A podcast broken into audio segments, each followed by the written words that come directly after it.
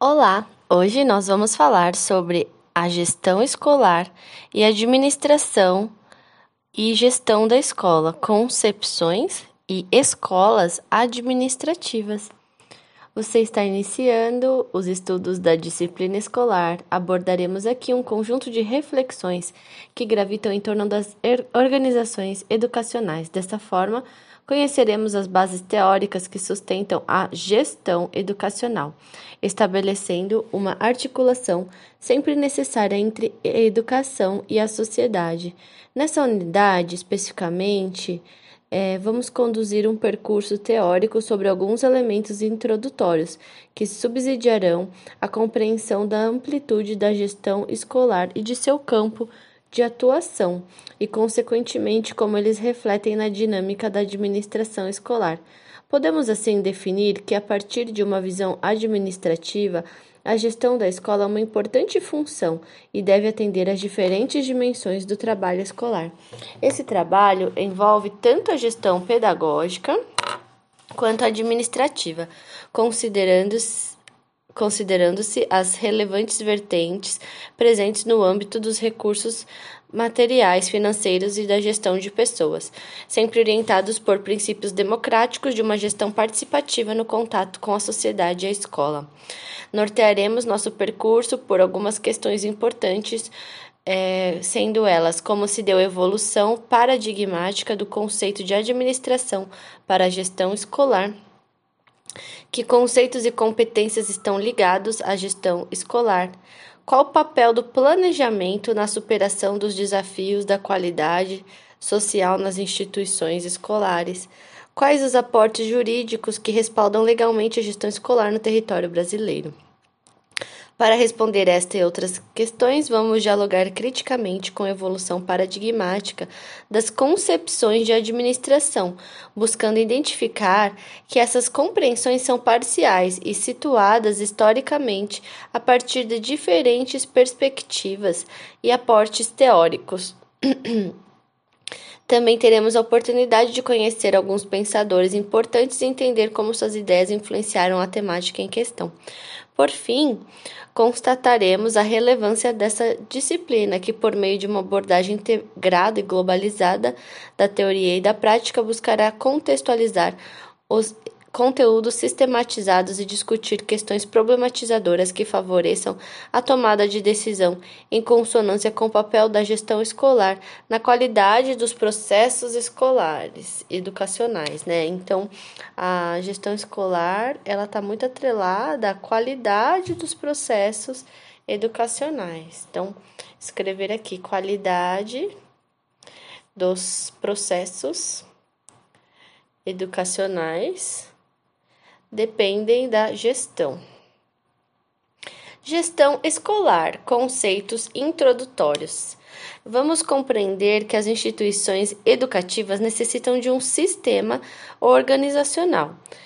Para quê? Para garantir a efetividade de seus objetivos. Essa perspectiva essa perspectiva de como gerir a escola não é estática, ela sofre influências dos condicionamentos sociopolíticos de cada tempo histórico, isto é, as transformações sociais, econômicas e culturais interferem diretamente nas concepções de educação, que por sua vez determinam como a escola deve ser organizada. Diante das transformações, da complexidade do espaço escolar, e da multiplicidade de suas demandas, a escola precisa constantemente refletir sobre sua função social. Então, diante do que? Das transformações, da complexidade do espaço, da multiplicidade das demandas, a escola precisa sempre refletir sua função sua social, sua finalidade educativa e seus objetivos enquanto educação. Então, vamos colocar aqui função social né? Refletir sempre sobre a função social da escola e também sua finalidade educativa. Um, no entanto, para que a escola alcance os seus objetivos e finalidades institucionais, são necessários a adoção de certos procedimentos, né, aqui educativos e institucionais. Então, para que a escola é, consiga, né, alcançar seus objetivos é, necessários para suas finalidades educacionais, é, para que ela consiga alcançar os seus objetivos, suas finalidades, são necessárias a adoção de procedimentos de gestão e organização que devem ter caráter pedagógico, pois estão diretamente ligados com a função social é, exercida pela escola. Então, essa função social, essa finalidade educativa devem ter caráter pedagógico. É, nesse horizonte, de Palma afirma que o trabalho da escola é o de formar o sujeito em um sentido amplo.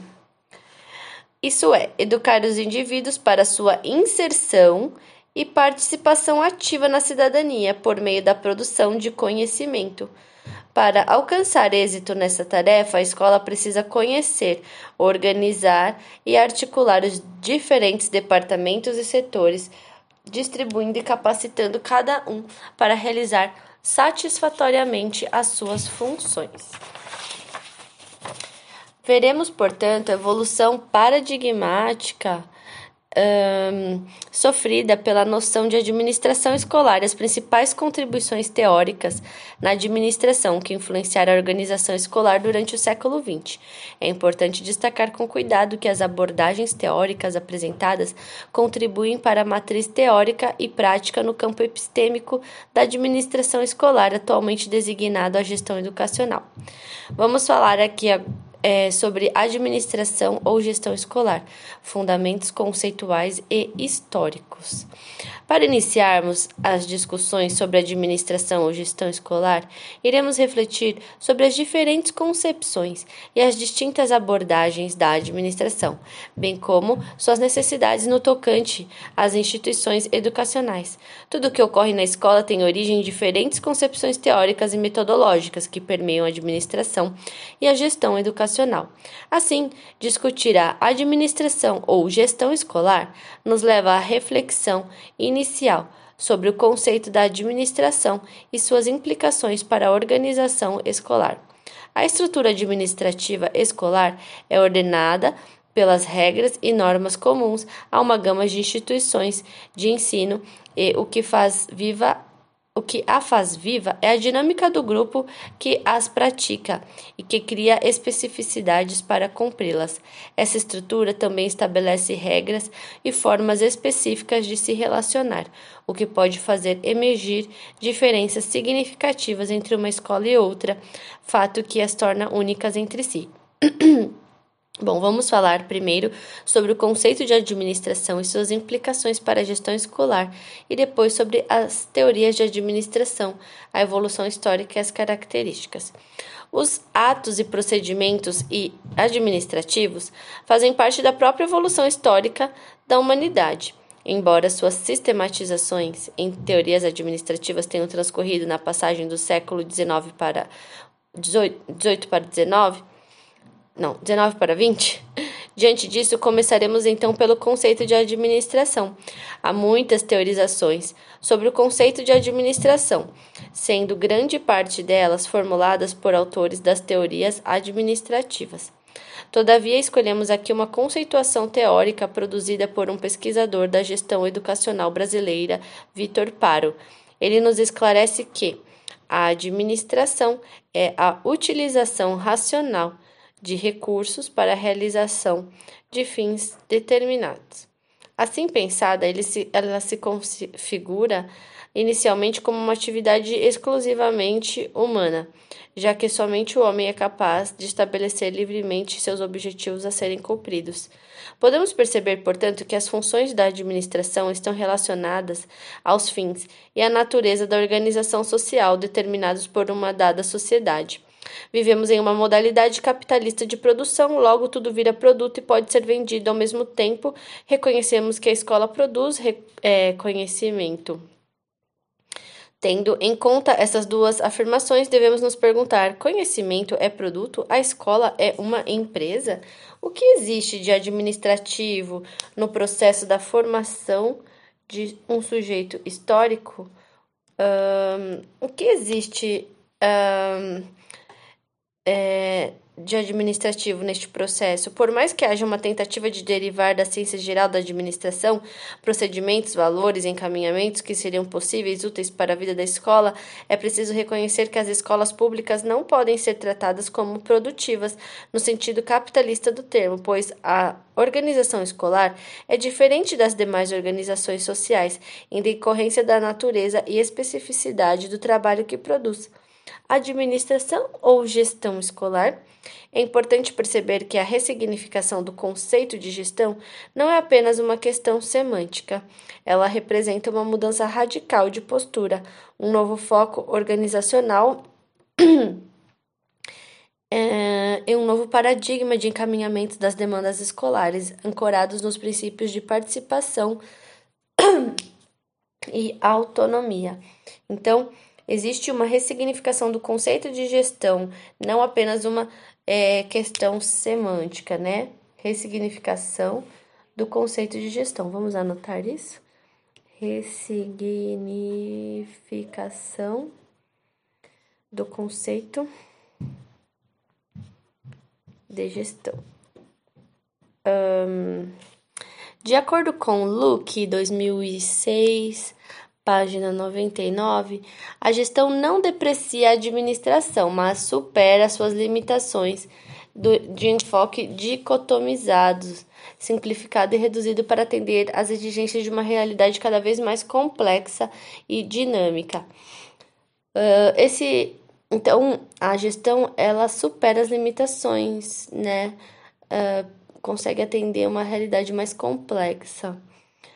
Hum, esse ideário de gestão está associado ao fortalecimento da democratização do trabalho da escola, bem como a participação responsável de todos na busca de resultados educacionais cada vez mais significativos para toda a população. Então, é, democratização da escola, né? Nessa perspectiva, Grokoska esclarece que, desse modo, precisamos compreender que temos aí duas perspectivas. Uma delas é a perspectiva que pensa a gestão escolar a partir da concepção de educação como um direito público subjetivo, como está previsto no texto constitucional, que preconiza que o acesso ao ensino obrigatório e gratuito é direito público uh, subjetivo. Nessa mesma racionalidade jurídica, temos as orientações da LDB uh, em seu artigo 5, bem como o ECA em seu artigo 54.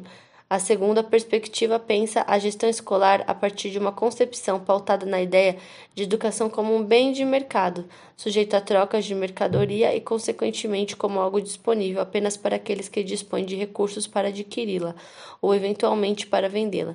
Nesse caso, a educação perderia seu caráter de direito público subjetivo, ainda que esse caráter deva ser garantido pelo Estado brasileiro.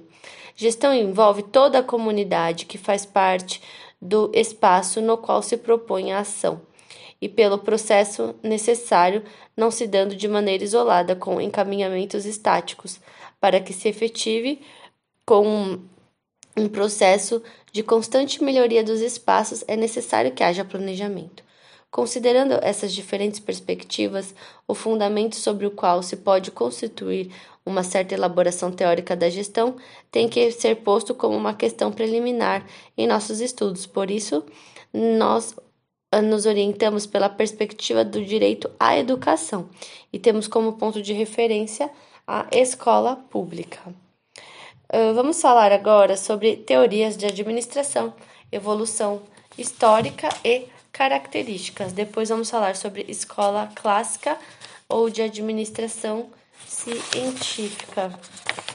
Uh, mais para frente vamos falar sobre escola das relações humanas, escola estruturalista, concepções de organização e gestão escolar, que tem as técnico-científicas, sociocrítica, autogestionária, democrático-participativa, depois falaremos do planejamento e legislação educacional, conceitos e características, bem como administração escolar e a legislação.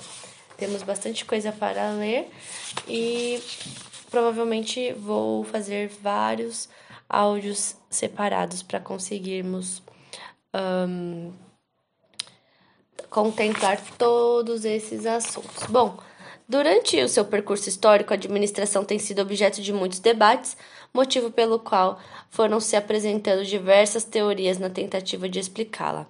A necessidade de renovação educacional decorrente das transformações políticas, econômicas e sociais ocorridas no, pa no país a partir de 1930 impulsionou parte da elite educacional que se organizou para influenciar as decisões em relação à política educacional brasileira.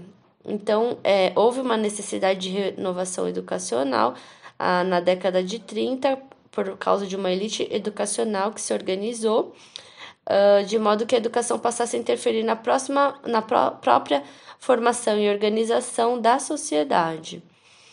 É... Então, a elite se organizou para influenciar as decisões em relação à política educacional brasileira. E entre os intelectuais que participaram desse movimento figuram Fernando de Azevedo, Anísio Teixeira, Lourenço Filho, Afrânio Peixoto, Roquete Pinto e Cecília Meirelles. Portanto, para oferecer uma discussão útil, faremos um recorte das principais concepções de administração, as quais, em termos gerais, foram formuladas a partir de distintos paradigmas da ciência.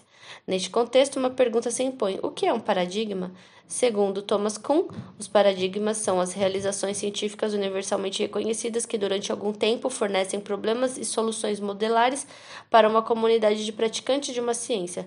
Para o autor, um paradigma pode ser entendido, portanto, como um modelo de racionalidade capaz de validar explicações e compreensões de certos aspectos da realidade. Logo, o aparecimento de um novo paradigma é resultado de um modelo teórico e interpretativo da realidade e de um determinado campo científico. Então, o paradigma ele é um modelo teórico interpretativo da realidade. Muito legal. Você quer ver? Uh, vamos continuar revisitando uma discussão sobre paradigmas. Para isso é importante assistir ao vídeo Mudando Paradigmas na Educação uma animação adaptada de uma palestra disponível no blog.brasilacadêmico.com 2011, Mudando Paradigmas na Educação. Para facilitar os estudos, nesse percurso formativo, podemos sistematizar as teorias administrativas que contribuíram para a evolução da gestão educacional da seguinte maneira. Então, tem as teorias administrativas que contribuíram para a evolução da gestão educacional. Um, escola clássica ou de administração científica, escola das relações humanas, escola estruturalista. Então, número um, escola clássica ou de administração científica. Dois, escola das relações humanas. E três, escola estruturalista. Em breve, vamos saber é, mais a fundo os detalhes de cada uma. Uh, a escola clássica ou de administração científica. A teoria da administração científica, que seria a escola clássica, recebeu a denominação pelo fato de basear-se na aplicação de métodos científicos e pela busca da eficiência das organizações. Esse modelo tem como referencial os estudos de Frederick Taylor, considerado fundador de administração científica, e Henry Fayol, considerado fundador da teoria clássica. Apesar de tudo, a teoria das relações humanas também não conseguiu suplantar todas as premissas da teoria da administração científica, nem se solidificar de forma uh, inconteste o que fez com que novos enfoques tentem articular elementos de diferentes teorias, ampliando seu escopo. O, os estudos dessa escola de administração procuravam desenvolver técnicas que diminuíssem o desperdício e aperfeiçoassem a produtividade dos trabalhadores. Taylor se destacava em suas atividades, se formou em engenharia mecânica e ganhou renome pela organização das suas linhas de montagem. Ele desenvolveu aplicações científicas para a organização racional do trabalho, visando a uniformidade das técnicas e métodos de trabalho. Seu modelo alcançou resultados que reduziam gastos e maximizavam os lucros. Em seu livro, Taylor apresenta a seguinte definição da administração científica: administração é uma ciência que não encerra necessariamente invenção nem descobertas de fatos novos ou surpreendentes.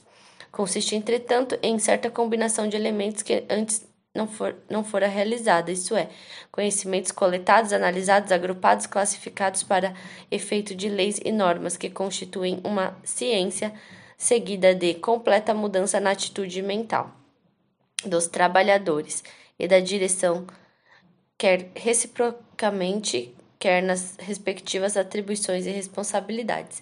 Taylor separou os procedimentos administrativos de planejamento e os de supervisão das atividades de execução, defendendo uma organização racional do trabalho. Então, ele separou a administração dos trabalhadores.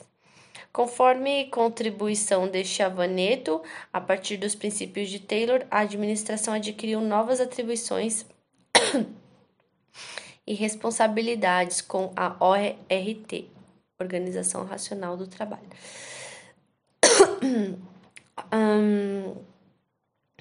vamos falar aqui sobre princípio do planejamento.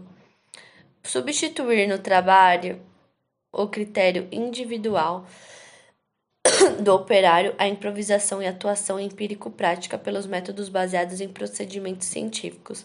Substituir a improvisação pela ciência por meio de planejamento do método. Princípio de preparo.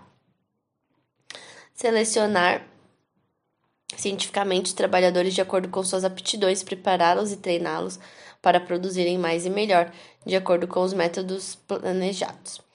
Além do preparo da mão de obra, prepara também as máquinas e equipamentos de produção, bem como o arranjo físico e a disposição racional das ferramentas e materiais. Princípio do controle. Controlar o trabalho para se certificar de que o mesmo está sendo executado de acordo com as normas estabelecidas e segundo o plano previsto. A gerência deve cooperar com os trabalhadores para que a execução seja a melhor possível distribuir distintamente as atribuições e as responsabilidades para que a execução do trabalho seja bem mais disciplinada. Os princípios que norteiam o Taylorismo podem se resumir ao enfoque das tarefas individuais a serem executadas pelos trabalhadores em busca da eficiência do sistema produtivo. Nem se enfoque a improvisação dá lugar ao planejamento sistemático e o empirismo é substituído pelo método científico.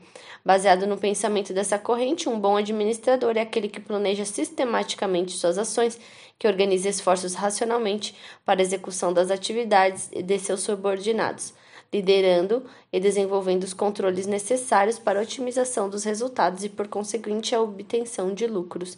O ideário de homem preconizado pelos postulados da administração científica é o do Homo economicus, que pregava que os indivíduos são motivados exclusivamente por interesses materiais e salariais. Mesmo apresentando uma abordagem revolucionária, o modelo administrativo de Taylor sofreu fortes críticas. É importante que você conheça alguma delas. Hum, por exemplo, adoção do Homo economicus é uma concepção reducionista do homem como sendo motivado apenas por interesses econômicos e que precisava ser vigiado o tempo todo por uma supervisão gerencial. Temos também essa ênfase mecanicista do homem, do Taylorismo, onde a empresa é vista como uma máquina e o homem é reduzido a apenas uma peça dessa engrenagem. Também temos no modelo taylorista a exploração da classe trabalhadora, é, que é um método que contribui para a legitimização da exploração do trabalhador, enfocando decisivamente os interesses do, dos patrões.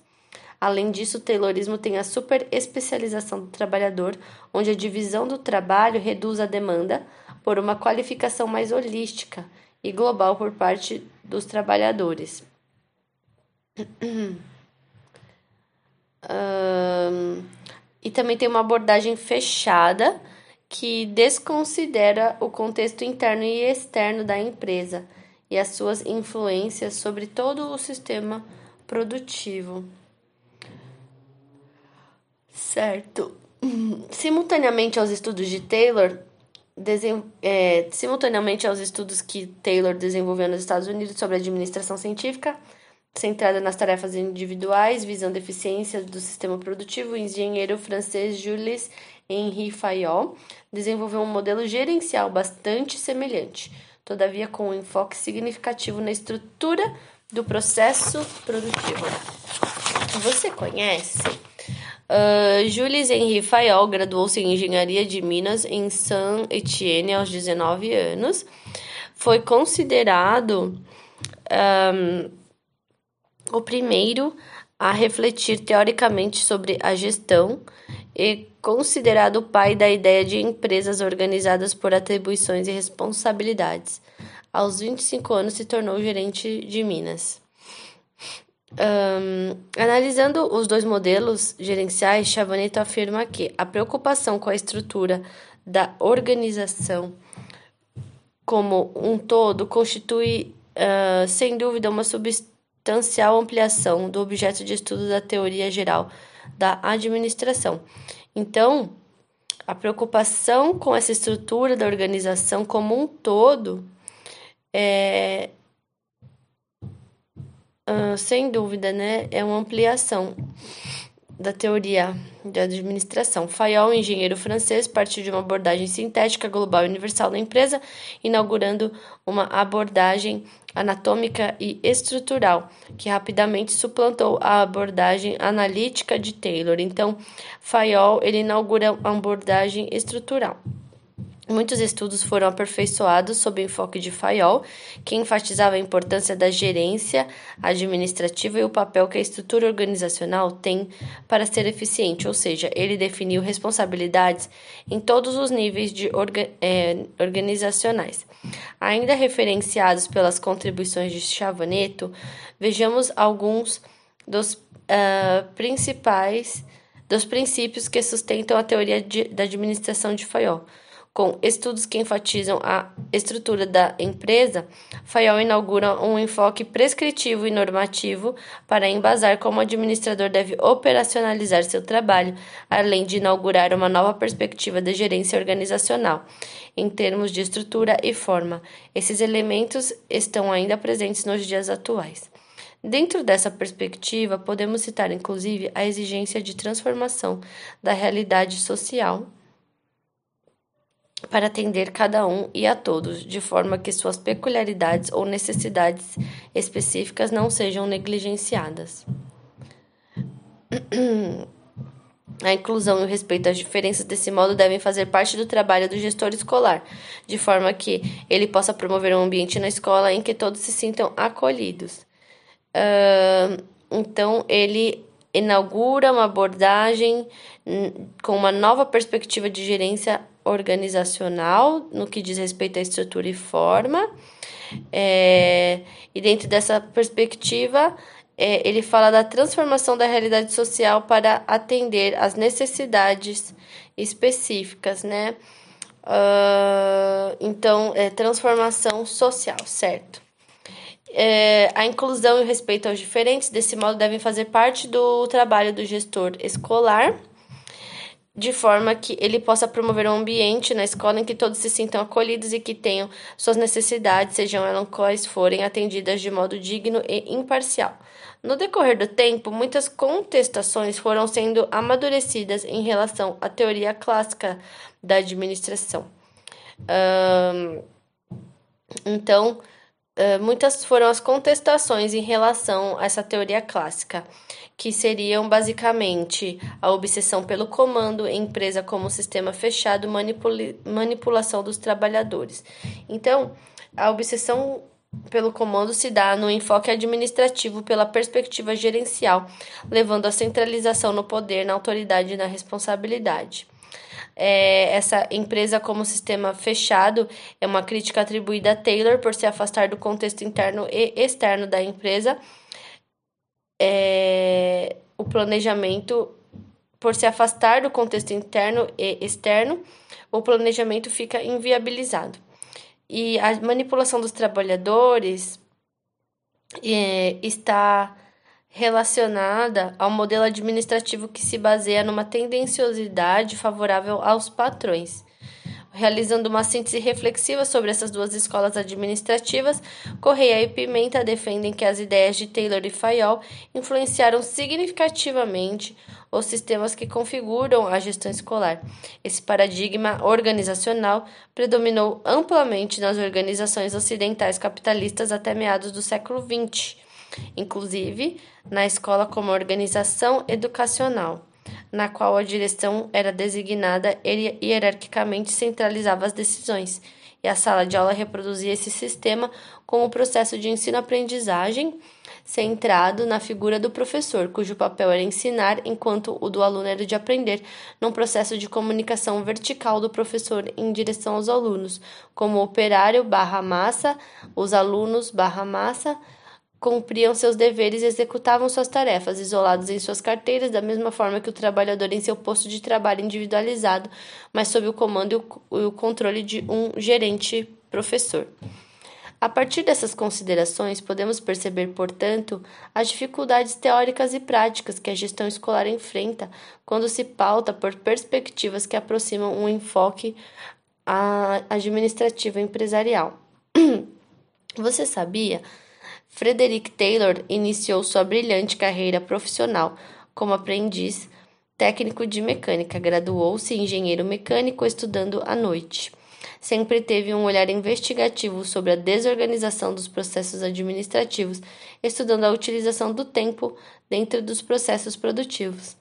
Ao apresentar nesse item os princípios teóricos da escola clássica ou de administração científica, uh, buscamos demonstrar que os princípios da organização, direção e controle, pensados para o campo específico da atividade produtiva, foram transportados e derivados acriticamente para o contexto escolar. Então, essa escola clássica e administração científica, um, é, pensados no campo né, específico desses autores foram é, transportados, desconsiderando as especificidades das instituições escolares e a singularidade da formação de seus sujeitos históricos. Bom, vamos continuar nosso estudo sobre a gestão escolar, falando sobre a escola das relações humanas. Por mais que as teorias da administração científica e da teoria clássica tenham sido responsivas a um determinado tempo histórico, né? Uh, elas também se mostraram ineficientes à medida que o sistema produtivo foi crescendo, pois o foco no trabalho e na estrutura organizacional demonstrou-se inadequado, gerando muitos problemas, tais como insatisfações no trabalho, uh, nos trabalhadores, faltas, grande rotatividade, além de hostilidade e clima de animosidade entre os próprios trabalhadores. Um, uh, aqui temos é, um, uma imagem com vários bonequinhos em volta de um globo, né? E com base em um novo paradigma e no desenvolvimento das ciências humanas, surge então uma nova forma de pensar a administração. Em resposta a este contexto, emerge a teoria das relações humanas, que defendia a necessidade de humanização das relações de trabalho. Então, é a escola das relações humanas e a necessidade de humanização das relações de trabalho. Essa teoria começa a ser sistematizada com base nos estudos e nas experiências por Elton Mayo e sua equipe na fábrica da Western Electric Company. Um, então, começou a, a, a ser sistematizada, né, por Elton Mayo na Western Electric Company, marcando assim o início da preocupação com o fator humano dentro dos processos produtivos.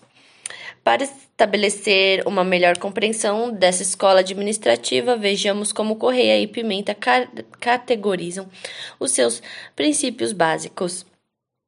São seis.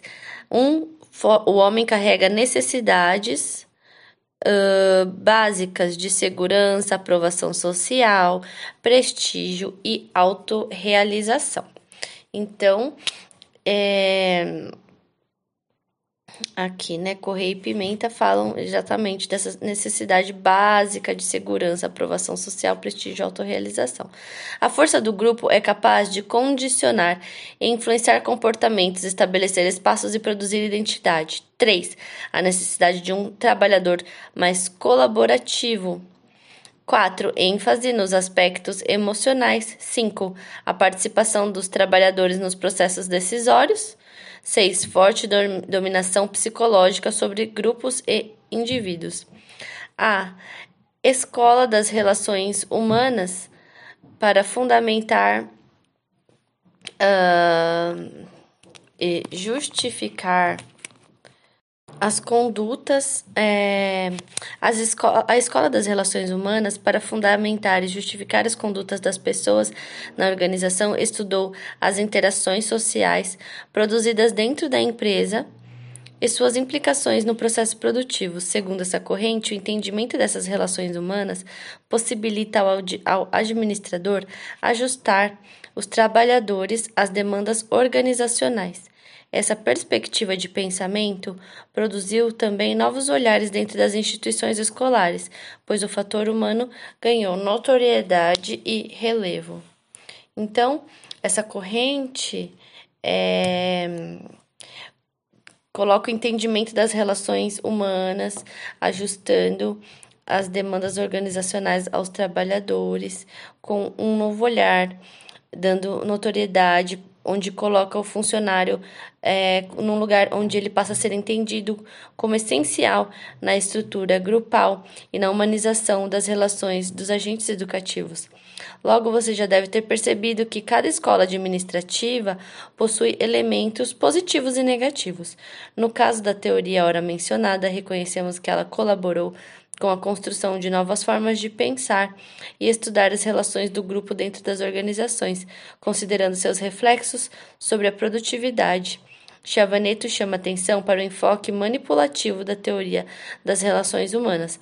Para o autor, essa teoria pode se constituir uma estratégia sutil para enganar os trabalhadores e fazê-los produzir mais e exigir menos. Essa tática exploradora visava modificar o comportamento do empregado em favor dos objetivos da administração. Essa teoria foi fortemente absorvida no campo educacional. É nesse sentido que a escola adquire nova função e mesmo novas cores. A dimensão humana é recuperada, inserida numa outra vertente, a da produtividade. Grupos e estilos de liderança são explorados e investigados, tendo em vista agora um conceito diferenciado de eficácia e resultados.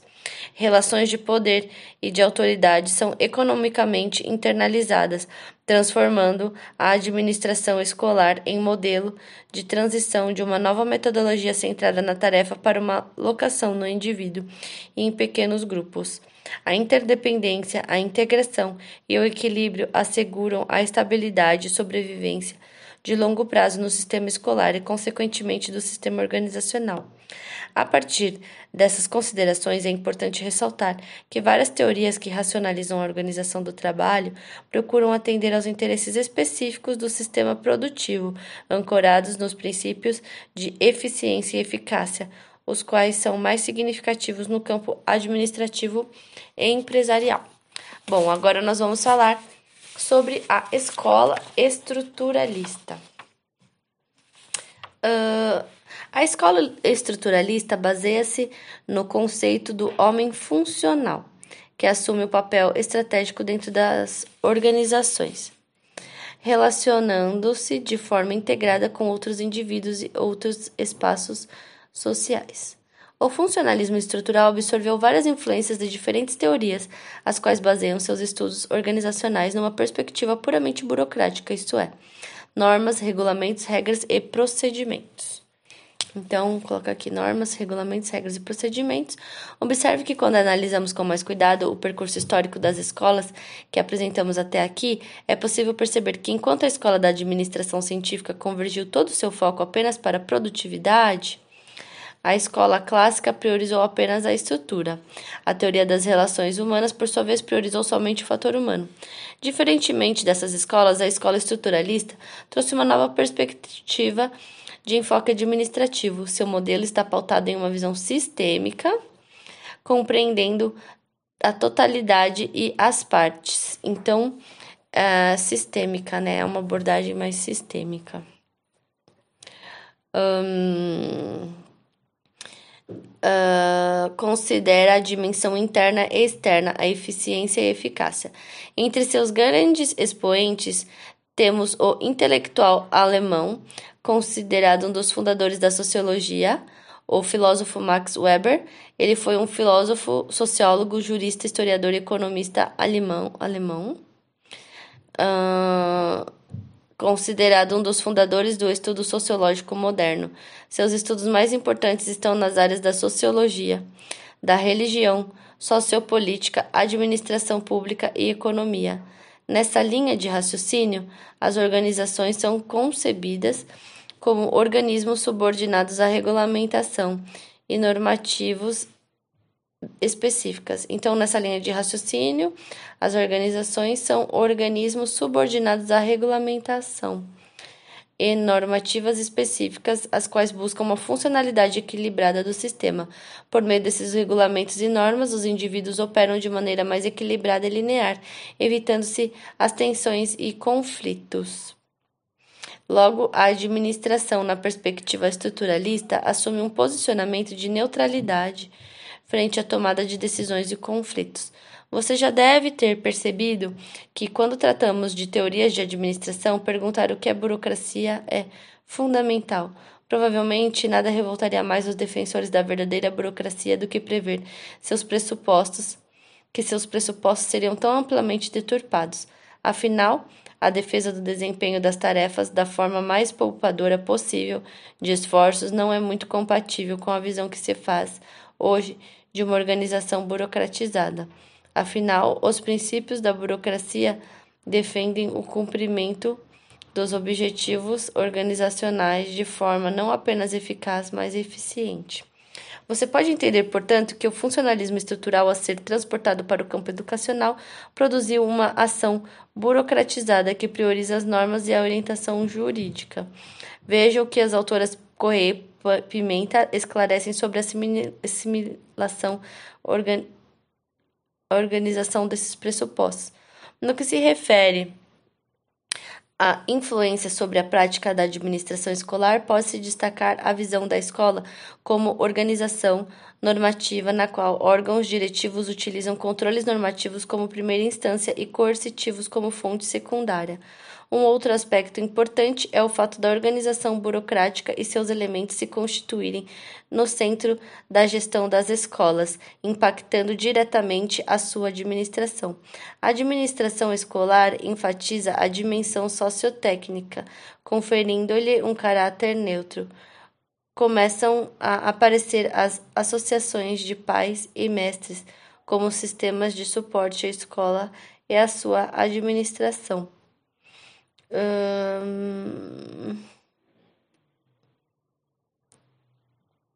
O modelo burocrático de organização foi amplamente adotado pelo Estado brasileiro, o que influenciou sobremaneira a administração escolar.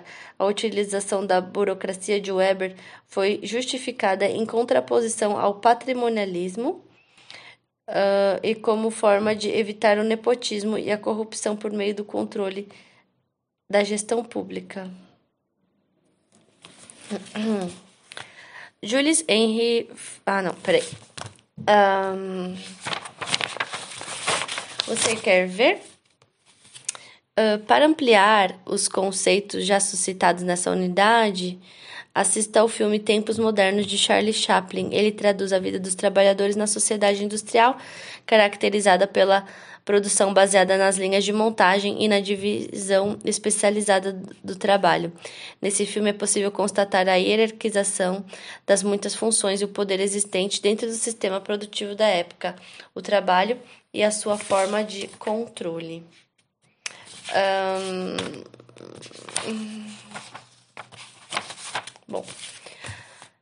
É, quando refletimos sobre as escolas administrativas que traduzem a história das distintas compreensões da administração, elas evidenciam seu caráter político, tendo em conta que o nosso referencial analítico é administração escolar, concluímos que falta uma concepção que leve em conta particularidades das instituições educativas. Então, vamos falar sobre as concepções da organização e gestão escolar. Bom, Após refletirmos sobre as várias escolas administrativas que influenciaram e influenciam sistemas escolares, passaremos a discutir alguns elementos que subsidiarão a compreensão das principais concepções que influenciam a organização e a dinâmica da prática escolar. Para entender essa questão, cabe perguntar qual é a concepção da gestão escolar que perpassa as ações das escolas públicas. Aqui teremos a oportunidade de discutir criticamente as influências das concepções e gestões na escola na estrutura organizacional da escola. É importante que se tenha claro que a concepção sobre gestão escolar existente no interior das escolas produz reflexos sobre o trabalho que é desenvolvido. Esse trabalho é, pois, constituído por diversos fatores, dentre eles o entendimento sobre os modos de exercício do poder, o percurso histórico e a formação dos diferentes sujeitos, o sistema de valores compartilhados pelos seus membros, a realidade do mundo social. Você já parou para refletir sobre isso? A seguir, você conhecerá as principais concepções de gestão existentes na realidade educacional brasileira de acordo com a influência de seus processos históricos. Com base nos estudos de Libani, Oliveira e Toshi, podemos elencar duas ideias fundamentais no que diz respeito ao processo de construção de gestão escolar: a concepção técnico-científica e a concepção sociocrítica sendo que a segunda pode abarcar diferentes posturas, como autogestionária e democrático-participativa. Essa concepção, que é a técnico-científica, é profundamente influenciada pela administração científica de Taylor e pela teoria clássica de Fayol, que tem como ideia central a hierarquia organizacional, a racionalização do trabalho e a eficiência dos serviços escolares tendo a seguir princípios e métodos de administração empresarial. Uh, algumas características desse modelo são perspectiva burocrática e tecnicista da escola, exercício do poder centralizado com ênfase nas decisões burocráticas, onde cabe aos profissionais, alunos e pais apenas cumprir determinações administrativas em busca da eficiência. A escola e as pessoas que compõem não são chamadas para o momento da elaboração da proposta de trabalho, são chamadas apenas para o momento de execução desse projeto, isto é, para operar as atividades propostas e, por conta disso, elas acabam não assumindo um compromisso com essa referida proposição. Então, uh, de modo geral, esse modelo de gestão produz escolas recessivas e não contributivas é, em relação às políticas que lhes são impostas. Justamente, né, é, por conta disso, não se assume um compromisso. E agora vamos falar da concepção sociocrítica. Essa concepção está ancorada no entendimento de que a escola é um sistema composto por sujeitos individuais, os quais devem agir de forma intencional em busca de objetivos comuns.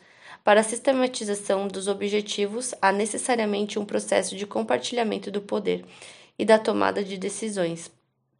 Assim, os modos como o poder exercitar, exercido estão centrados em formas de participação e fortalecimento da comunidade. Então, o poder exercido é para fortalecer a comunidade, subdividindo-se em diferentes formas de gestão democrática. A partir dessas perspectivas, esperamos que você tenha sido capaz de compreender essas duas ideias a partir da acerca da gestão escolar. Vamos identificar agora e aprofundar as compreensões que fazem parte do espectro das posturas de perspectiva sociocrítica. É, uh, que que é, serão a autogestionária e a democrática participativa, bem como suas possibilidades de efetivação da gestão democrática. A concepção autogestionária baseia-se na responsabilidade coletiva, ausência de direção centralizada e acentuação da participação direta e igual de todos os membros da instituição. O modelo autogestionário está ancorado em alguns princípios essenciais como práticas administrativas compartilhadas, ausência, ausência de centros de poder. flexibilidade na gestão dos recursos financeiros, participação direta e igual da comunidade educativa, contestação dos elementos instituídos como normas, regulamentos e procedimentos, valorização de elementos instituintes, capacidade do grupo de se autorregular administrativamente. Nessa concepção, em síntese, o processo decisório e a construção de soluções são realizados de forma coletiva. Um, assim, nesse modelo, inexiste a divisão técnica do trabalho, isso é, a distinção entre quem planeja e quem executa a atividade produtiva. Para o campo educacional, isso contribui muito para fortalecer um modelo de gestão que permite a socialização do controle organizacional por meio do compartilhamento do poder decisório em questões ligadas à comunidade educativa. Então, não tem a divisão técnica de quem executa. Hum... Bom, vamos falar agora da democrático-participativa. Conforme Libânio, na concepção democrático-participativa, o processo de tomada de decisão se dá coletivamente, participativamente. Para ele, a organização e os processos de gestão estão ancorados numa cultura de envolvimento e participação popular. Apresenta assim as seguintes características: Fundamenta-se na relação orgânica entre direção e atores da comunidade educativa, visa a construção de objetivos assumidos democraticamente, incentiva a tomada de decisões coletivas por meio de procedimentos administrativos compartilhados, valoriza mecanismos ligados à organização de gestão escolar, tais como planejamento, organização, direção, avaliação. Hum. Implica no compartilhamento do poder, espaços e informações, e a partir dessas considerações, é, você deve estar refletindo sobre as diversas formas de gestão e seus reflexos sobre a organização escolar. Sobre o ponto de vista, vale ressaltar que essas concepções possibilitam a análise da estrutura. Bom, gente, vamos. Bom, essas concepções possibilitam uma análise da estrutura, da dinâmica organizativa de uma escola, mas raramente se apresenta de forma pura em situações concretas. Características de determinada concepção podem ser encontradas em outra, embora seja possível identificar um estilo mais predominante. Pode ocorrer também que a direção ou equipe escolar optem por uma concepção mais progressista, mas na prática acabem sendo produzidas reproduzidas formas de organização e de gestão mais convencionais, geralmente do tipo técnico-científico. Ao problematizar a realidade material, podemos inferir que ela é crivada de múltiplas contradições. Logo, não devemos descuidar do entendimento de que podemos encontrar atributos de duas ou mais concepções existindo de forma simultânea na mesma realidade escolar. Uh, o autor Vitor Henrique Paro, em seu livro Por Dentro da Escola Pública, investiga a escola pública por dentro, evidenciando os traços constitutivos da organização da escola e suas várias dimensões: estrutura formal, compartilhamento do poder e das responsabilidades, as instâncias da ação coletiva, entre elas a APM, Conselho Escolar, Grêmio Estudantil, Conselho de Classe. As diferentes concepções de gestões apresentadas neste tópico nos permite concluir é, portanto, que quando falamos de gestão, estamos tratando de um conceito eivado de várias influências teóricas. A seguir, vamos falar sobre planejamento e legislação educacional, conceitos e relações.